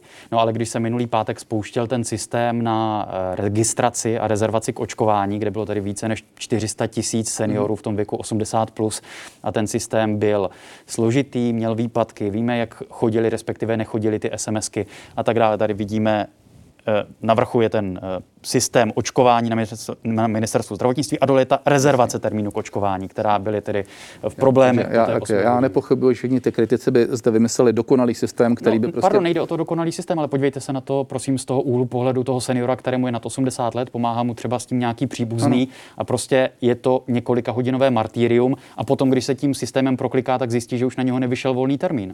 Tak zaprvé není pravda s těmi volnými termíny, protože když se podíváme, tak mám čísla ze dneška, je už 170 tisíc registrovaných a 72 tisíc už je rezervovaných. To znamená... 72 tisíc lidí má termín. Ano, 72 tisíc. No a ten termín se předěluje s ohledem na to, kolik je tady vakcín. No, to znamená, to není otázka toho systému, to je otázka toho, aby zde byly, byly, byly, byly, byly vakcíny. Jasně, ale dalších 100 tisíc lidí ten termín nemá. No, protože nejsou vakcíny. Protože nejsou vakcíny. No. no ale jak to na ně působí, když několik hodin strávili u počítače, pak se tedy proklikali ne, a pak zjistili, ano, termín není. No, no samozřejmě, no, tak ale to byste měl pravdu za předpokladu, že bychom tady měli 170 tisíc vakcín. Bohužel jich tolik nemáme a tím pádem musí se čekat, ale čeká se kvůli systému. Ten systém funguje, čeká se proto, že tu nejsou vakcíny. Myslím, že není úplně nepochopitelné. A tak nebylo na místě tedy počkat s tou rezervací a spustit to později, až bude To, to je samozřejmě vakcín. ta diskuze, jestli je tak, že tady budou si to dneska rezervovat, anebo prostě budou tam mít ten termín na to, až ty vakcíny budou, anebo se všichni postaví do fronty a budou tam třeba po dobu, po dobu jednoho měsíce. Ale přece ta podstata je v jedné věci, že eh, v těch vakcín není v celé Evropě tolik, kolik by si všichni představovali. A chytat ten systém za uši proto, že v momentě, kdy se to spustilo, Nikdy tady nic takového podobného nebylo. A čekalo se déle eh, v rámci propustnosti SMS na to, než mu ta SMS přijde. Ano, není to ideální, mohlo to být tak, že to skutečně přijde okamžitá SMS, ale to jsou problémy, si podívejte, co nastalo na Slovensku. Ten systém tam několikrát skolaboval, nám neskolaboval. Nám to trvalo. Když se to nepovedlo na Slovensku, tak to je náš vzor, že se na ně odkážeme. Ne, to že není to vzor. Špatně, já, že ne. My to taky uděláme špatně. Ne, já tím jenom chci říct, že se s tím pere každá země. A my jsme se s tím uh, poprali se ctí. A se ctí tak, že ten systém ani jednou neskolaboval a ten systém pouze v začátku prostě měl problém v tom, že tam šli pomalej SMS, tak prosím vás, berme to zase trošku s nadhledem, protože uvědomíme si, co se tady všechno odehrává. Já vím, že jsme jednoduchým terčem. Ale v této oblasti prostě musí se vytvořit testovací systém, trasování, e-rouška, do toho jde prostě systém registrací, systém rezervací. Máme tady monster proces, kdy musíme prostě odočkovat řádově eh, miliony, miliony lidí, současně prostě tisíce lidí až miliony lidí eh, se musí testovat, musí se trasovat a uvědomíme si, že tohle všechno tady vznikalo za pochodu. Na tohle to nemohla být ta země připravena. Dotaz z Instagramu. Proč, pane ministře, máte potřebu se vyjadřovat i k tomu, o čem nic nevíte, vy srodná čísla v registraci k očkování? No, protože jsem trouba, že jo, nemám k tomu mluvit, když to nevím. Já jsem si myslel, že, že eh, v eh, to číslo eh, rodné, že v, jako, a, a očkovací číslo, že je modifikované, že to není úplně to samé číslo. Fakt jsem nevěděl, že to je úplně, úplně. To byla úplně chyba v neděli v televizi, za to se omlouváte. Že no, jasně, jste... prostě nemám, nemám, nemám mluvit o čem, když, když, když, když si tím nejsem jistý. Já jsem si fakt myslel, že to číslo je jiné, tak prostě mám si to zjišťovat, ale myslím si, že se snad nestala žádná pohroma. Člověk se splete, no, tak jsem se spletl. Už víte, pane ministře, jak to tedy bude 1. února, jestli ten systém rezervací bude tady otevřen pro všechny, protože i teď slyšíme ty případy, kdy seniori 80 plus mají termín až někdy třeba na březen.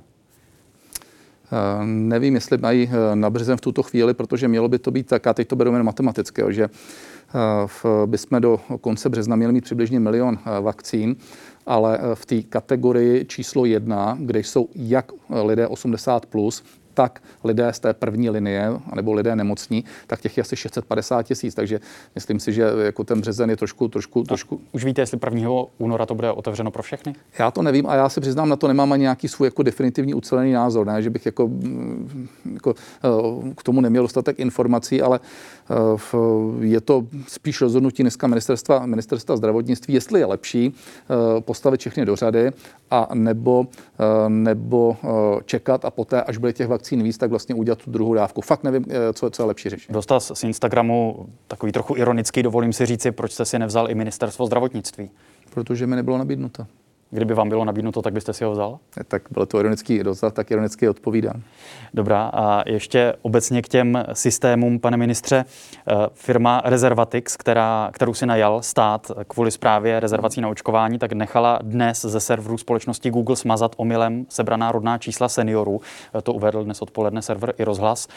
Jak je možné, že se něco takového stalo, že tedy rodná čísla seniorů se dostaly do databází Google a že to tedy dnes se muselo mazat? Přiznám se, že nevím. Fakt to slyším poprvé a nechci komentovat něco, na co nejsem ani připraven. Nevím to. Ne? Minister průmyslu a obchodu, minister dopravy, vicepremiér Karel Havlíček je naším dnešním hostem v DVTV Forum. Pane vicepremiére, včera měla sněmovna projednávat zákon o přechodu k nízkouhlíkové energetice, kterému se přezdívá také někdy Lex Dukovany, zatím to ale odložila. Na příští týden byste o tom tendru na dostavbu Dukovan měli jednat s lídry opozice. Zajímá mě, měli by z toho tendru být vyloučeni Číňané a Rusové, respektive ti dodavatelé z Číny a z Ruska? Eh, já si myslím, že eh, by to eh, nebylo nejvhodnější, protože my můžeme kohokoliv, ať už je to Rus, Číňan, prostě Američan a tak dále, vyřadit kdykoliv v průběhu toho tendru. A stejně tak i v době, kdy se vyhodnocuje. Já jsem přesvědčen, že bychom měli sledovat jak ty bezpečnostní zájmy, ty jsou jasně nadefinované, to je v pořádku, tak zájmy ekonomické. A zájmy ekonomické jsou jasné. Ty jsou o tom, že o co bude levnější cena a cena peněz, protože to jsou dva rozdílné faktory. O to bude levnější výkup elektřiny právě z toho nového bloku a tím pádem eh, o to, eh, v, řekněme, budeme mít eh, v tu vykupovanou elektřinu z těch 10%, to je přibližně celé to množství té elektřiny z těch Dukovan, o to je budeme mít v lepší ceně. No a, a to samozřejmě chceme. A já se obávám jiné věci. Když tam bude malá konkurence, a ta cena nepochybně půjde nahoru, protože můžu vám říct, že ta cena, za kolik se staví od těch pěti potenciálních dodavatelů, když jsme se podívali do všech podobných staveb, to znamená 1200 MW a podobná technologie, tak se odlišuje až čtyřnásobně a vždy s ohledem na tom, jaká je tam konkurence. Co tím vlastně říkám? O co bude ta konkurence menší a bude se ní zmenšovat, o to nepochybně ta cena bude větší a bude větší pravděpodobnost, že se to nikdy nepostaví, protože ta cena té vykupované elektřiny prostě bude drahá. Tomu rozumím, ale není prostě důležité a zásadní v tomto případě brát do úvahy i to bezpečnostní riziko? Já s vámi souhlasím, ale to neznamená, že to musíme dělat dopředu. Můžeme přece nechat ten tender dojet a vůbec se podívat, kdo se tam přihlásí, v jakých bude konzorcích. A poté zapojíme samozřejmě i všechny složky, a oni jsou zapojené, a vyhodnoťme to, co bezpečnostně neodpovídá, můžeme to vždycky vyřadit. No a není to, Ale nejdřív soutěž. Není to bezpečnostní riziko i z toho důvodu, že BIS, Národní úřad pro kybernetickou a informační bezpečnost, i pracovní skupiny ministerstva vnitra, i ministerstva zahraničí považují firmy eh, z Číny a z Ruska za riziko a doporučují je už nepozvat do toho tendru?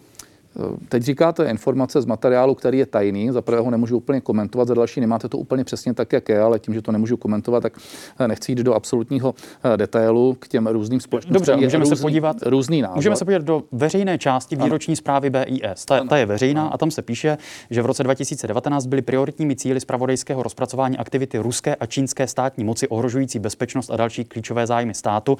A píše se tam také o tom, že tu vážnou hrozbu představovaly nepřátelské aktivity cizí moci mimo jiné i v energetice. Já nevím, tak já to řeknu ještě jednou. Uh, a, a trošku jinak. Uh, já netvrdím, že to budou stavět Číňané nebo Rusové. Já jenom tvrdím, nechme udělat kompetitivní tender, protože jestliže do toho tendru pustíme prostě jenom tři firmy, notabene jedna z nich zatím ještě nemá ten produkt, tak se bavíme o dvou firmách a ty firmy se můžou domluvit, můžou udělat nějaký prostě společný konzorcium, tak pak jsme v situaci, kdy tady budeme stavbu za 150 miliard korun tendrovat de facto s jedním nebo s dvěmi domluvenými subjekty. Jak se domníváte, že dopadne ta cena? Na to nepotřebuje mít prostě žádnou vyšší dívčí, prostě ta cena nebude dobrá. A může to dopadnout tak, že když tam ta konkurence nebude, no tak logicky prostě to nikdy nepostavíme, protože nám ta cena vykupované elektřiny nedopadne není dobře. bezpečnostním rizikem už ty potenciálně nebezpečné firmy pozvat vůbec do toho tendru? Ne, tak to bychom popřeli, i ty firmy normálně staví ve světě všude, to znamená, uh, pojďme s nimi jednat, pojďme je nechat vůbec uh, vytvořit potenciální konkurenci a vždycky můžeme udělat to, že někoho, někoho vyřadíme. To dokonce i v té zadávací dokumentaci. Jestli to tak nakonec se domluvíme nebo ne, já nevím. Ale berte, berte to z mého úhlu pohledu. Já jsem člověk odpovědný za průmysl, za energetiku a já jsem dostal jasný úkol, aby se zde vytvořil alternativní zdroj k tomu, co zde máme dneska, respektive další zdroj. A to je energetický zdroj na bázi jádra. Za rok a půl jsme proto udělali to, co tady neudělal nikdo za posledních deset let. Máme hotovou smlouvu s Čezem, máme hotovou uh, připravenou zadávací dokumentaci, máme uh, finanční model, investiční model, dodavatelský model, máme zákon. Premiér Andrej Babiš koncem loňského roku řekl, že to ale rozhodne až příští vláda. Pozor, teď dáme dvě věci dohromady. Já tím chci říct, že ten jízdní řád je tady komplet připravený. Poslední, co nám v něm chybí, aby jsme uh, udělali, je rozjezd toho vlastního tendru. A ten vlastní tender jsme původně chtěli do konce roku, tak teď jsme prostě v nějakém skluzu a nechceme to protahovat příliš dlouho. A samozřejmě, pokud by se eh, jednotlivé politické subjekty fatálně nedomluvily, no tak pak samozřejmě i k diskuzi to, že se to může posunout až na nějakou novou, novou vládu, ale eh, v, my bychom především měli udělat maximum pro to, aby jsme se pokusili domluvit nějaký kompromis, a ten kompromis chceme domlouvat, protože když budeme to tlačit na sílu, což samozřejmě můžeme udělat, ale v finále je to o, ministerstvu průmyslu a obchodu, které prostě bude souhlasit zadávací dokumentací, tak samozřejmě může přijít nějaká další přes další vláda a prostě zrušit to. A to my nechceme, takže chceme s tou no, opozicí komunikovat. Ještě jedna věc k tomu tématu slova prezidenta Miloše Zemana, která pronesl v prosinci v televizi Prima. On řekl, čím více je uchazečů v nějakém tendru, tím lepší jsou podmínky a naopak ti, kdo chtějí redukovat tento tender o dva uchazeče, poškozují národní zájmy České republiky, protože provokují zvýšení ceny za Dukovany, ať to bude kdokoliv. Konec citace. Mm-hmm. Tak mě zajímá, tlačí prezident Zeman na to, aby v tom tendru byli Rusové a Číňané? Ne, eh, prezident Zeman, já jsem se s ním o tom několikrát bavil, eh, chce jednu jedinou věc, aby tam bylo maximum možných uchazečů, aby jsme tu cenu snížili. To si myslím, že dává ekonomické A cena je důležitější než to možné bezpečnostní riziko. My jsme nikdy neřekli, že cena je důležitější. My jsme řekli, že je to o bezpečnosti, že to je o ceně a že to je o technologii. A jenom říkáme, vyhodnocujme to férově, v momentě, kdy tady taky budeme vidět, kdo nám to vlastně nabízí. A e, nedělíme všechno dopředu, když ani nevíme, kdo všechno se přihlásí, v jakým konzorciu se přihlásí, protože všechny tyhle ty kroky mohou znamenat to, že e, ta cena bude zbytečně vysoká, přičemž tu bezpečnostní záklopku máme vždycky, znovu to opakuji, vždycky máme. Vicepremiér Karel Havlíček je hostem DVTV Forum.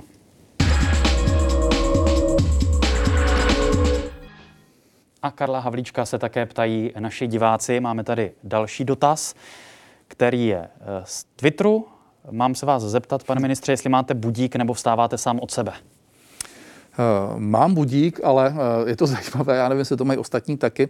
Obvykle se budím těsně před tím budíkem. A už má člověk nějak, nějak, nějak nastavené, takže jako, asi o mě je to známo. Já chodím ale spát dřív, o něco, chodím spát třeba už někdy v půl jedenáctý, v jedenáct, pokud třeba nejsem někde v nějakém ještě vysílání a vstávám eh, někdy kolem půl páté, někdy ve čtvrt na pět, někdy půl páté, takže mám to takhle nastavené a to jsem měl už jako v době, kdy jsem, kdy jsem podnikal, takže hm, byl jsem spíš ranní ptáčem. Dá se zvládat opravdu řízení dvou velkých důležitých ministerstev i v té době covidové, pane ministře? Je to náročné samozřejmě.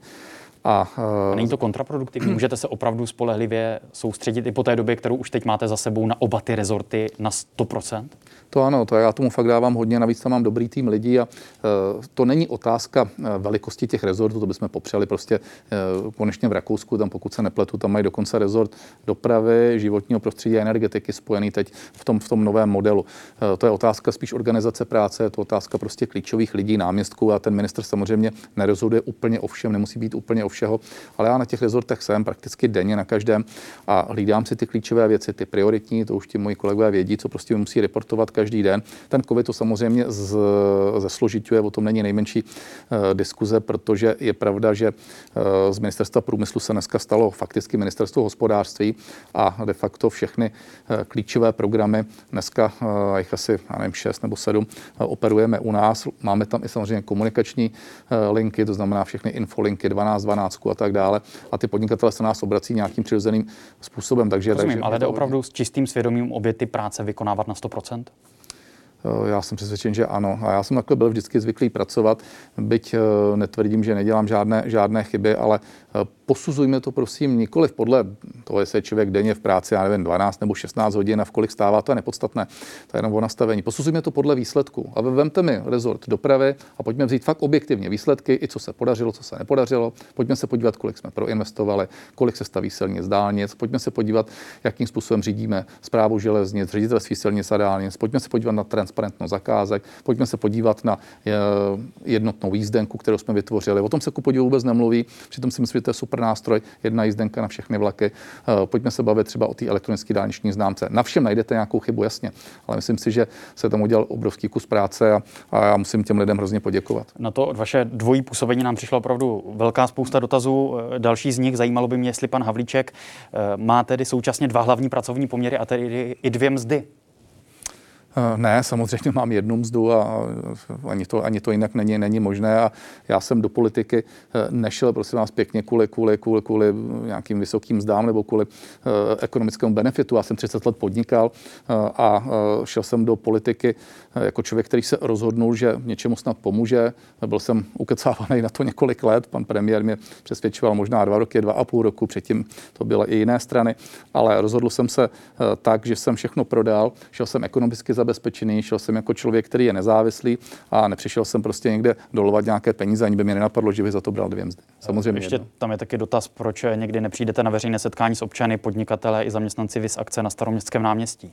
Tak eh, s podnikateli se potkávám eh, Samozřejmě teď je to náročnější, tak teď se potkáváme víceméně přes internet, ale v době, kdy nebyl COVID, tak v podstatě nebyl týden, abych neměl možná jeden, dva dny setkání s podnikateli. Vždycky si jich setkalo třeba 50, 100.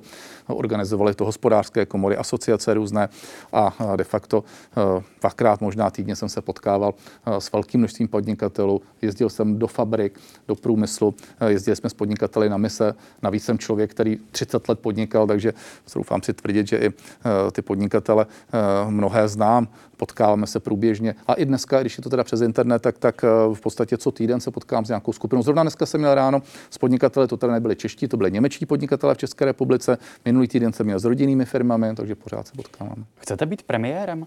Ne. A je reálná varianta, že budete předsedou vlády, nebo že byste mohl být kandidátem na předsedu vlády po příštích volbách hnutí ano, pokud Andrej Babiš pro případné koaliční partnery by byl nepřijatelnou figurou? Nedovedu si to představit, vůbec se o tom ani nebavíme. Já jsem to samozřejmě někde zaznamenal. Já jsem člověk, myslím si, i ražený pro tu hospodářskou činnost. Nejsem úplně typický politik. A navíc e, premiér Babiš e, má v rámci ANO velmi silné postavení, je jeho zakladatelem, je jeho šéfem, je to straník ve smyslu teda toho, toho hnutí je to jasný lídr, který jde jako lídr do voleb a já si vůbec nebudu představit. Čili příštím premiérem nebudete? Nebudu ale kandidovat za hnutí ano do poslanecké sněmovny budete. Ano, budu a považoval bych za zbabilost, kdybych eh, po těch eh, několika měsících, zejména v té době covidové, z toho utíkal. A myslím si, že fér, aby prostě mi lidé vystavili vizitku, já to, co jsem dělal, tak si zatím stojím a nechci naprosto spravedlivě řekne, tohle dělal Havlíček blbě, tohle dělal dobře, pokud to dělal dobře, nech mě ty hlasy dají, pokud špatně, nech mě prostě z toho vyautují, ale uh, myslím si, že uh, by člověk, který je v té vládě navíc hodně vidět a který je jednoznačně odpovědný za to, co děláme, tak eh, si nebudu představit, že by prostě utíkal z boje a to by bylo hrozně nefér. A který vede dvě ministerstva. A který vede dvě ministerstva. Eh, dotaz z Instagramu jenom na úvod pro naše diváky. Připomenu, že včera tedy poslanecká sněmovna schválila eh, návrh zákona o tom, že od roku 2022 by poměr prodaných potravin v obchodech nad určitý rozměr měl být od roku 2022 nad 55 Jde to do Senátu a ten zákon, eh, pardon, a ten dotaz směřuje k tomu, že zákon o podílu českých potravin na tuzemském trhu je velká domů pro Babiše. Zkuste vyvrátit. Hmm to by jsme museli říct, že i ostatní země, které to dělají, tak někomu posílají malou, malou domů. Prostě eh, v... Jenom pardon, ostatní země asi nemají v čele vlády premiéra, který přesunul velký holding do svěřenských fondů. No dobře, ale tak kvůli tomu se musíme chovat jinak než ostatní země. To, jako, tak potom bychom vlastně nemohli udělat celou řadu i jiných věcí. Jestliže dneska prostě je to firma, kterou ovládal v minulosti, dneska ji neovládá, tak eh, my jsme tímhle tím. A jsou na to názory samozřejmě takové i onaké. Eh, já jsem sám byl trošku rezervovaný vůči tomu. Není, není ta situace opravdu odlišná, když tady máme tedy svěřenský fond, kde jsou těmi hlavními figurami právníci Andreje Babiše a jeho manželka? No tak eh, co měl tedy udělat? On vstupoval do politiky a do politiky vstupoval tak, že bylo možné podnikat. V momentě, kdy vstoupil do té politiky, tak se řeklo, nemůžeš takhle podnikat. Dobře, tak v pořádku je to změna, samozřejmě změna, která je docela zásadního charakteru a všichni víme, že se to udělalo kvůli němu. Tak v tu chvíli se řeklo, můžeš to ale vyřešit jinou firmu, to jsou svěřenské fondy. To znamená, to není nic nového, nic netransparentního, to je všude ve světě. No, takže to zavedl, respektive přesunul to do svěřenských fondů. Vytvořil svěřenské fondy a přišlo se, ani to není možné ani svěřenské fondy nebereme. No tak pak musíme říct, jaká pravidla, ale eh, touhletou formou nám za chvíli do té politiky nepřijde z toho biznesu vůbec nikdo. No a vám to úplně jednoduše přijde v pořádku, když je tady bývalá firma předsedy vlády, kterou tedy ovládají jemu blízcí lidé, ke které se může vrátit, až skončí v politice a když tady poslanecká sněmovna rozhoduje o zákonech, ze kterých Agrofert bude mít jakožto výrobce potravin, mimo jiné i potravin, bez zesporu profit? Takhle z toho budou mít profit. Prostě jako naše zemědělství budou z toho mít profit prostě ostatní potravinářské firmy. Eh, tenhle ten zákon, který přišel navíc z dílny prostě eh, ministerstva zemědělství, tak je o tom, že chceme podpořit lokální a regionální prostě ten producenty. Pozměňovací návrh byl na návrh poslance z SPD no dobře, no se SPDL, tak to není ano, ale já tím chci říct jinou věc eh, a to je to, že se tímhle tím posiluje eh, tuzemská produkce, regiony, lokální výrobci, posuzuje se tuzemská kvalita, navíc to není prostě 100%, je to na úrovni 55%, je to odpovídající, co je v jiných zemích, to je ve Francii, pokud se nepletu, je to něco podobného. Každá země se snaží nějakým způsobem zachovat svoji soběstačnost a mimo jiné, myslím si, že i ta covidová krize ukázala, že ta soběstačnost není prostě není, úplně. Ale problém v tom, že ten princip odporuje principu jednotného volného evropského trhu a že bychom mohli čelit sankcím Evropské unie, respektive skončit i u soudu, protože budeme takto vlastně pozitivně zvýhodňovat naše vlastní výrobky? Má to plusy a mínusy, v tom s váma, v tom s váma souhlasím. Ono eh, domnívat se, že jenom tedy ten import a eh, být závislý na někom dalším je, proto, eh, je pro nás výhodný. Nemusí to tak vždycky být. Na první pohled fajn, dovezeme to možná levněji. Pokud nám tady odejde náš producent, a vytlačí ho zase tito dovozci, například nízkými cenami, dumpingovými cenami a tak dále, a nebudeme tady mít naše producenty. Pomíjím kvalitu, pomíjím to, že eh, lidé přijdou o práci, pomíjím to, že nebudeme mít regionální producenty a tak dále. Tak co logicky udělají tito zahraniční hráči v momentě, kdy to tady vyčistí? No samozřejmě tu cenu zvednou. To znamená, v tu chvíli vlastně na tom budeme možná hůře, než jsme dnes. Takže měl by to být vybalancováno. Já myslím, že tak, jak je to dneska někde okolo těch 50-55%, že to asi dělatelné. Ale bude se to zvyšovat v těch dalších letech. Ano, ale neví, není to pro všechny prodejny, je to eh, pro prodejny eh, pouze nad 400 metrů, nad 400 metrů čili ty menší to si můžou No a jak byste se jako minister průmyslu tvářil na to, kdyby Německo třeba zavedlo kvóty na to, že 55% všech prodaných aut v Německu bude muset být německých? Tak eh, u toho průmyslového sortimentu je to trošku něco jiného než toho zemědělského. Podívejte se, že o tom zemědělství eh, spory Francie, Polsko a tak dále eh, jsou, jsou obrovské a k tomu zemědělství se všeobecně v celé Evropě přistupuje, přistupuje jinak. Já jenom říkám, musí to být vybalancováno. My jsme samozřejmě v tomhle trošku v takové schizofrenní situaci, protože ministerstvo průmyslu a obchodu a současně ministerstvo, které má podporovat tuzemské producenty v situaci, že na jednu stranu za námi stojí uh, fronty těch, kteří říkají, udělejte to, je to správný, přece musíte podpořit tuzemský produkt, lokální, rodinné firmy a tak dále. A současně tady jsou obchodníci, kteří říkají, nepodporujte to, vy musíte podpořit maximální konkurenci a uh, dovozy, dovozy ze zahraničí. Jednoduše opravdu nejde to proti principu volného trhu a volné soutěže? Tak jakákoliv restrikce jde trošku proti principům, ale my zde nežijeme v situaci, kdyby Evropská unie se chovala zcela liberálně a byl zde absolutně volný pohyb všeho tak, jak jsme si vždycky představovali. Není to tak úplně a každá země si trošku brání svůj dvorek, tak to prostě je. Ještě jeden dotaz. Připravuje se už plán na znovu nahození ekonomiky v České republice, nějaké úlevy pro znovu začínající podnikatele? Když se podíváte na živnostenský balíček.cz, který nemá co společného s covidem, tak jsme v době, kdy jsem nastoupil, vytvořili prostě nějaký rámec, co všechno chceme změnit. A mimo jiné je tam jakési desatero, dokonce myslím jedenáctero. A ukázali jsme, kde jsme byli v té době, kdy jsme začali měnit a kde jsme dneska. Od 0% do 100%. Podívejte se schválně na to, živnostenský balíček.cz, mimo jiné je tam i pro ty začínající podnikatele. A e, ať už to se týká startu podnikání ve smyslu rychlého vyřízení, ve smyslu e, zjednodušení administrativy přes statistiku, e, pouze dva dny v roce, kdy se můžou měnit všechny zákony. Všechny věci jsme dali, myslím tím dokumenty, žádosti a tak dále, na jedno místo. Je to v elektronické podobě. Myslím, že se tady udělal docela kus práce, ale samozřejmě nevymyslíme za ty firmy jejich programy, myslím tím podnikatelské programy, a nemůžeme jim řídit jejich ekonomiku, musí to být vždycky o jejich nápadu, o nějakém přesvědčení, že dobydou svět a nesmíme, a ta krize nás do toho nesmí dostat si začít domnívat, že ten stát v podstatě bude řídit naše podnikání, podporovat nás a de facto bude jakýmsi záchranným červeným křížem. Já se obávám, že tahle ta krize, která přinesla mnoho negativ, věřím, že i jsme se z něčeho poučili, tak trochu se obávám, aby jsme si nezvykli na to, že ty státní subvence a ty podpory jsou něco automatického. Ne, podnikání vždycky musí být o tom, že ta firma se o sebe musí postarat a že ta firma prostě musí svojí dravostí a šikovností na tom trhu obstát. A ten stát by do toho neměl moc zasahovat a podporovat by měl pouze ve specifických případech, jako je třeba COVID. Každopádně budeme i ten balíček sledovat a budeme se vás na něj ptát i příště. Minister průmyslu a obchodu, minister dopravy, vicepremiér zahnutí Ano Karel Havlíček byl hostem hostem v DVTV Forum a odpovídal i na vaše dotazy. Pane ministře, děkuji. Moc krát děkuji za pozvání a děkuji i za dotazy, které chodily a hlavně hezký večer. A s našimi diváky se loučím, přeji hezký večer a těším se opět příští čtvrtek u DVTV Forum. Hezký večer. thank you